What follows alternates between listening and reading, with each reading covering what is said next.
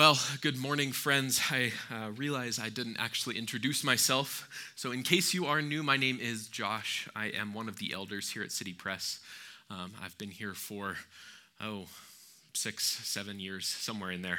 And uh, it is a privilege to be able to bring uh, the scriptures uh, to you this morning.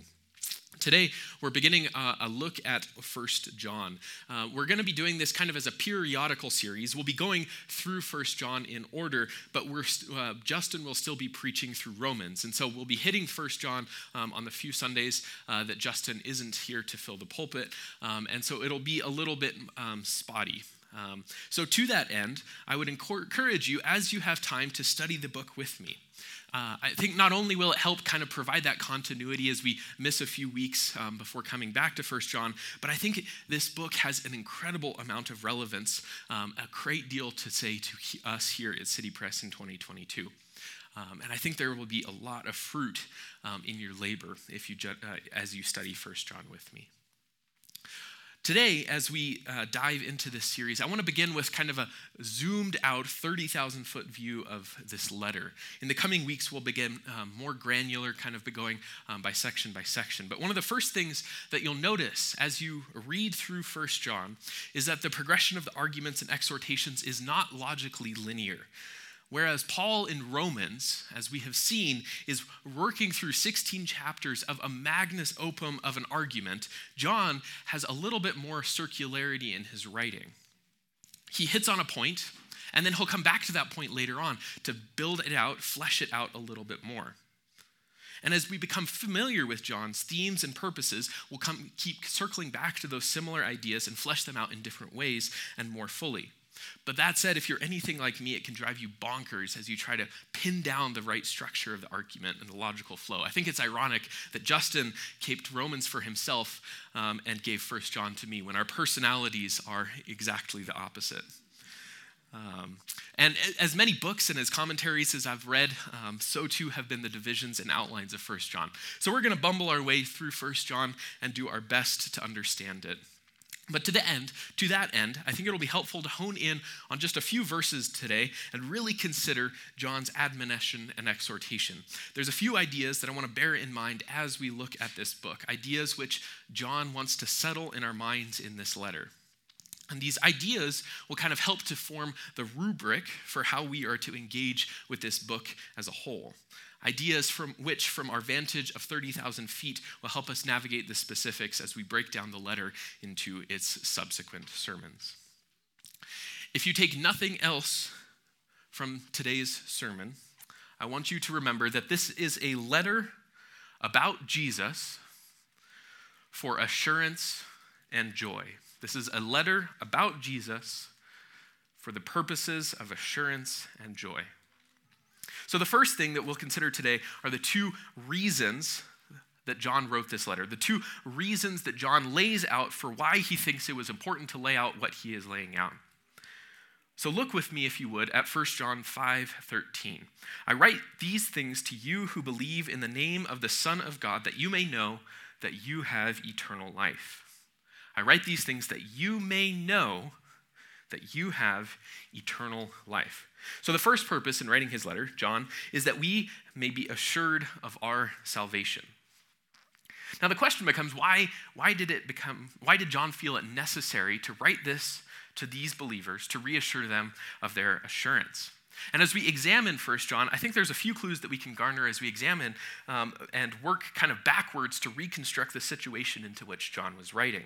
In chapter 2, John writes that antichrists, that is, uh, those who are against the gospel, those who are against the gospel that John has preached to them, these antichrists went out from us, but they were not of us. For if they had been of us, they would have continued with us, but they went out, that it might become plain that they all were not of us. And it becomes clear as we read further that these, these antichrists, these secessionists, are those who would seemingly, um, who were once seemingly a part of these, this church or these congregations to which John is writing, and they have left.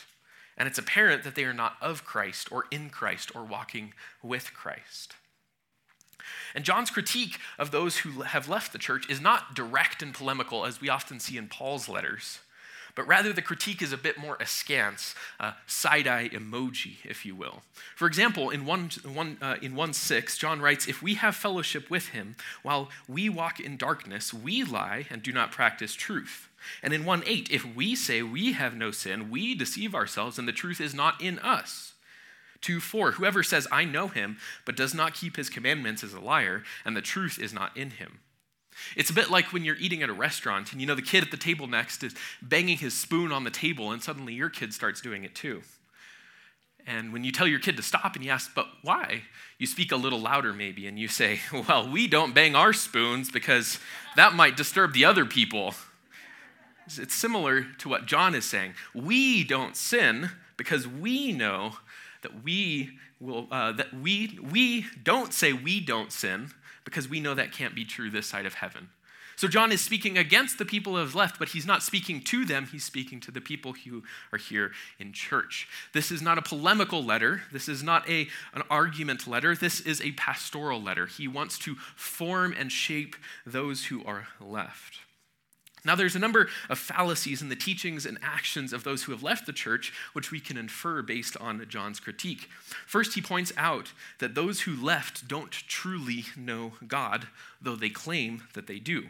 If we say that we have fellowship with God while we walk in darkness, we lie. Whoever says, I know him, but does not keep his commandments is a liar, and the truth is not in him. And again in chapter 3, no one who abides in him keeps on sinning. No one who keeps on sinning has either seen him or known him. So it's clear that John thinks that their claim to know God is entirely inaccurate on the basis of their behavior. They, the way they act contradicts what they are claiming. Now, second, John points out that those who left lay claim to what is called perfectionism. That is to say, uh, John writes, if we say we have not sinned, we make him a liar, and his word is not in us. John has already indicated what he thinks of the actions of those who left, but then for them to claim that if they are in Christ, they are made sinless and perfect, ridiculous. Their very actions dispute the claim to their perfection. And John will counter this perfectionism, um, this idea that we can be perfect this side of heaven. And finally, John lays out a multiplicity of errors that they make, that, that, those who have left the church make about Jesus himself. He writes, Who is the liar but he who denies that Jesus is the Christ? This is the Antichrist, he who denies the Father and the Son. No one who denies the Son has the Father. Whoever confesses the Son has the Father also. In chapter 4, every spirit that confesses that Jesus Christ has come in the flesh is from God, and every spirit that does not confess Jesus is not from God. So, as one commentator summarizes, from these texts, it's apparent that those who left denied that Jesus is the Christ, the Son of God, come in flesh. Moreover, they denied that Jesus came by blood. That is, they denied the importance of Jesus' atoning death. So, why is that important? Well, it's into this strife, into this context. We have this group of people who are part of this church who have now left, who are teaching these things that are in obvious contradiction to the gospel that John brought to this church.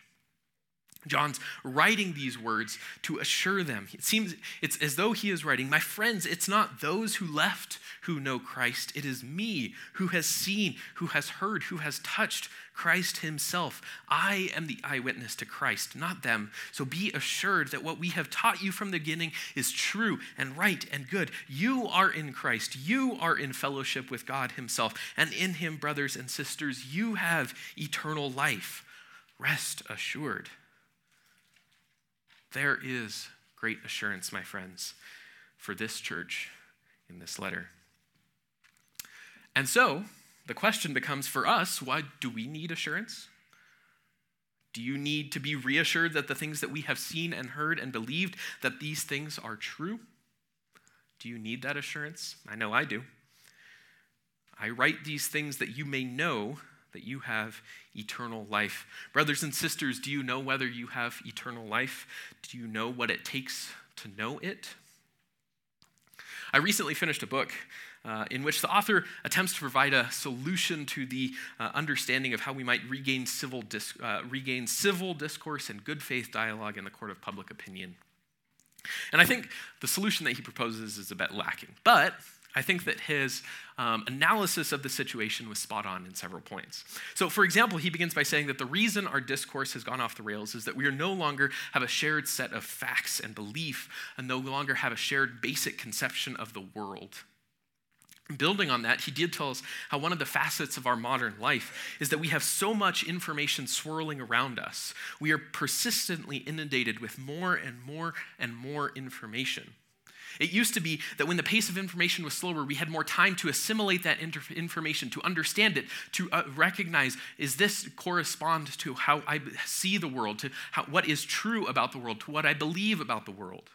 But as our pace of information gathering has increased quicker and quicker, as we have been bombarded with more and more and more information, our capacity to actually assimilate that information, to understand how that corresponds to our worldview, has diminished dramatically. On top of that, the quality of information that we receive is never assured. There are half truths and mistruths and non truths and post truths mixed in with truth. And ultimately, we are left with this kind of swirling mass of information with truth indistinguishable from falsehood.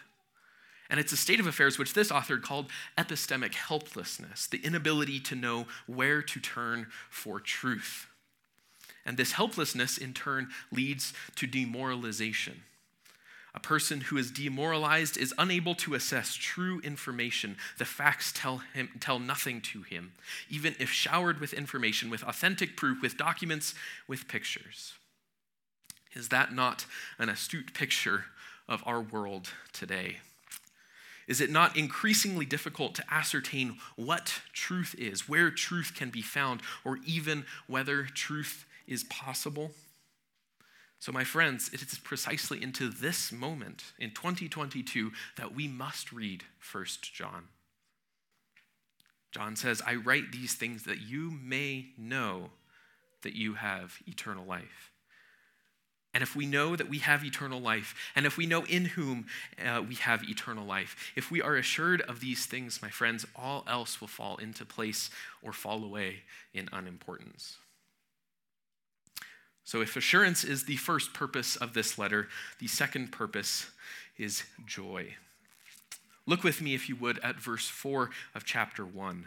We are writing these things so that our joy may be complete.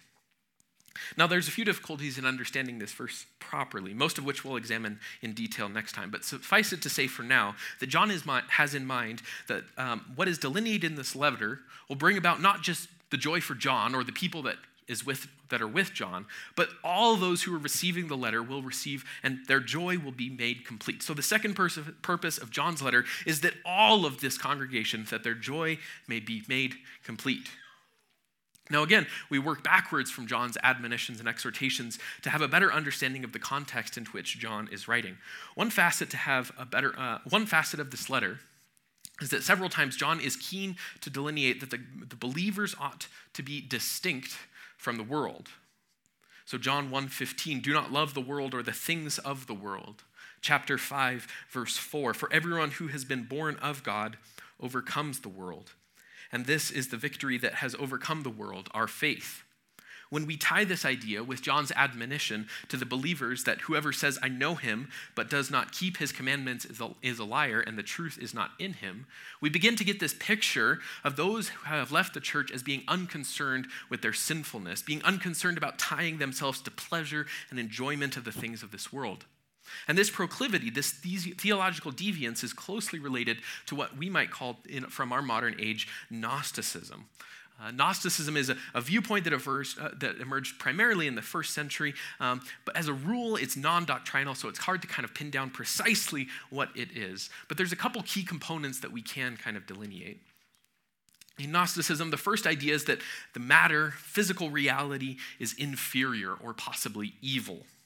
Another component of the belief is that of special knowledge or gnosis, uh, from which we, uh, the, the, the, idea being that if matter is inferior and evil, then we need to work to uncover through our own efforts the special knowledge, the, the spiritual knowledge that is out there um, in order that we might escape from this reality.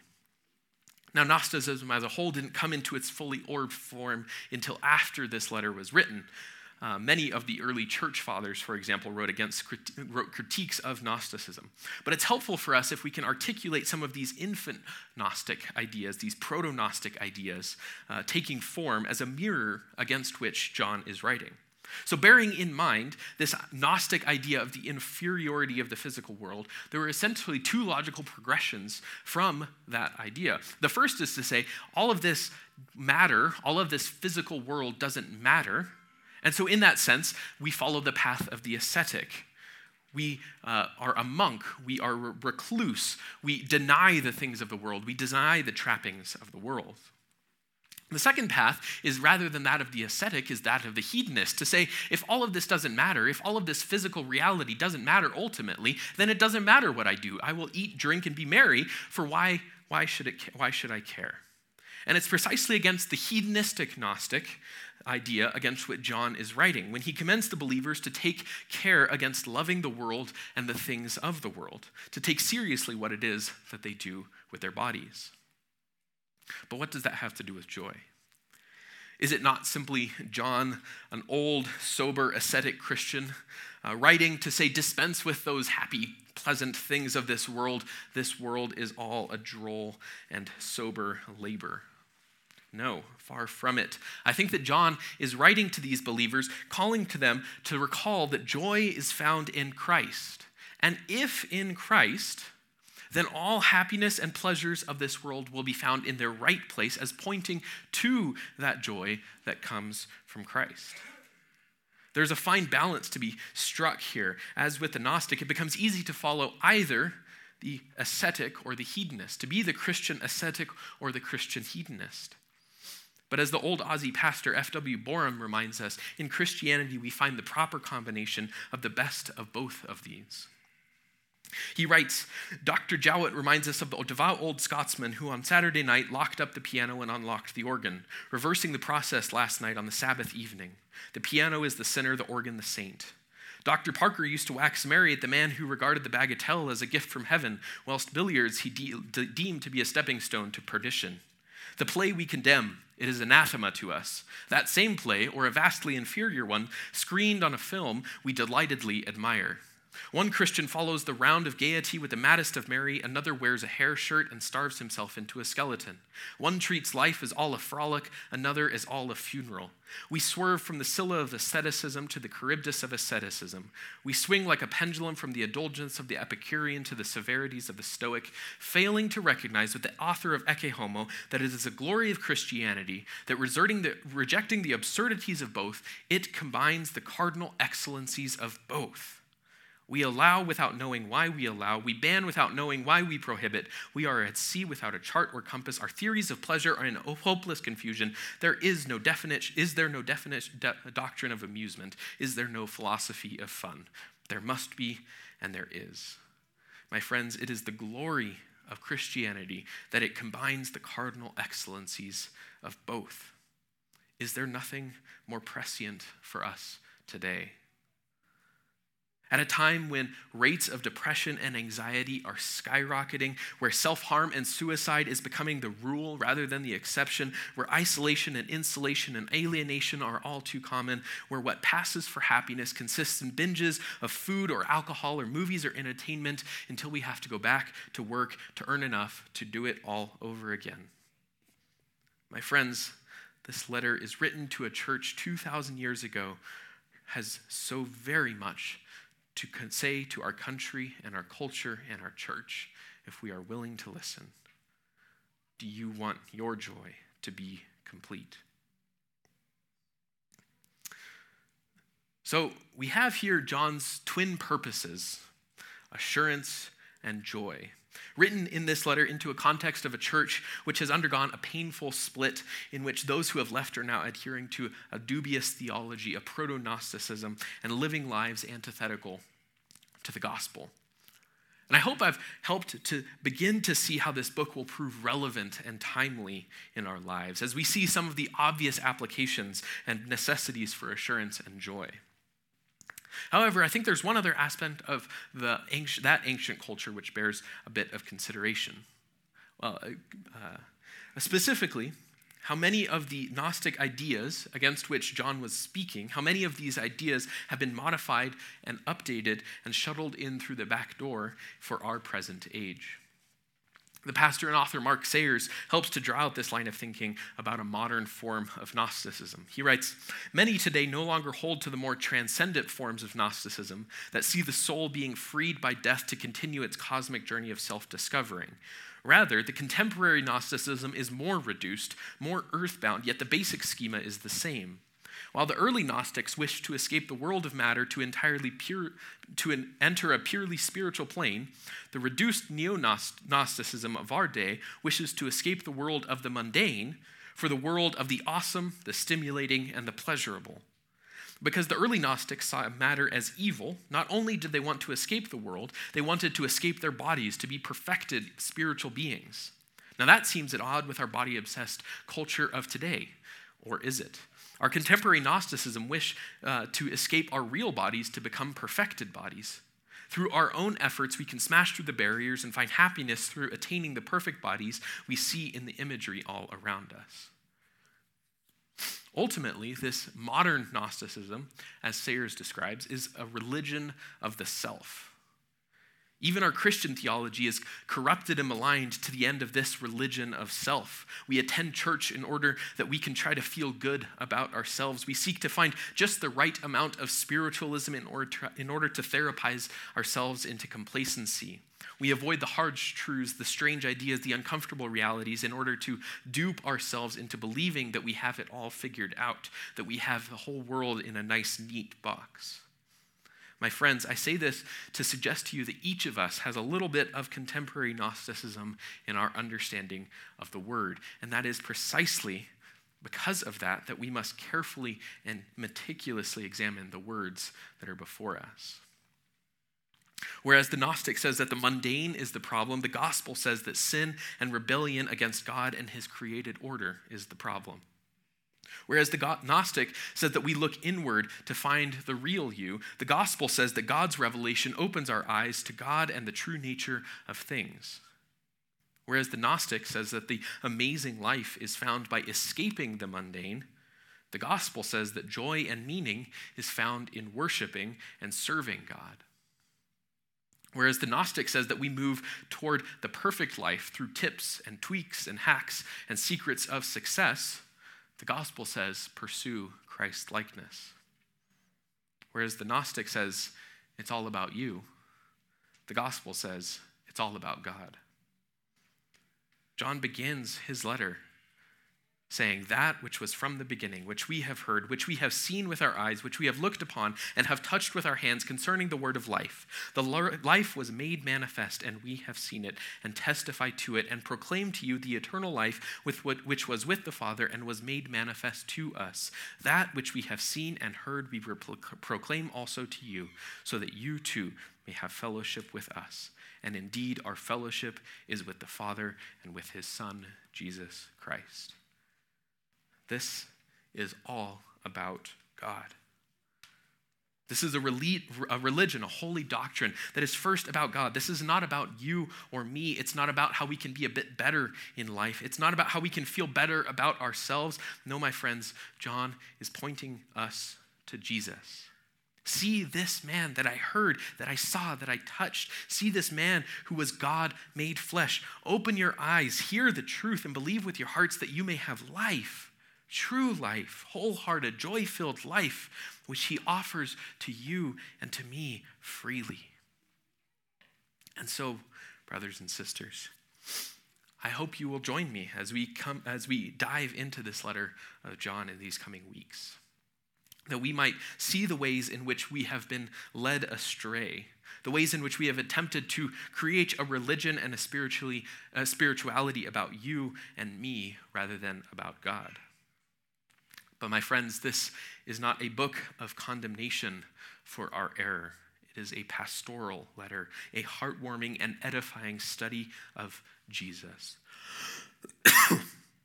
for John wrote this letter that we might have joy and assurance. Remember, my friends, if nothing else, First John is a letter about Jesus that we might have joy and be assured.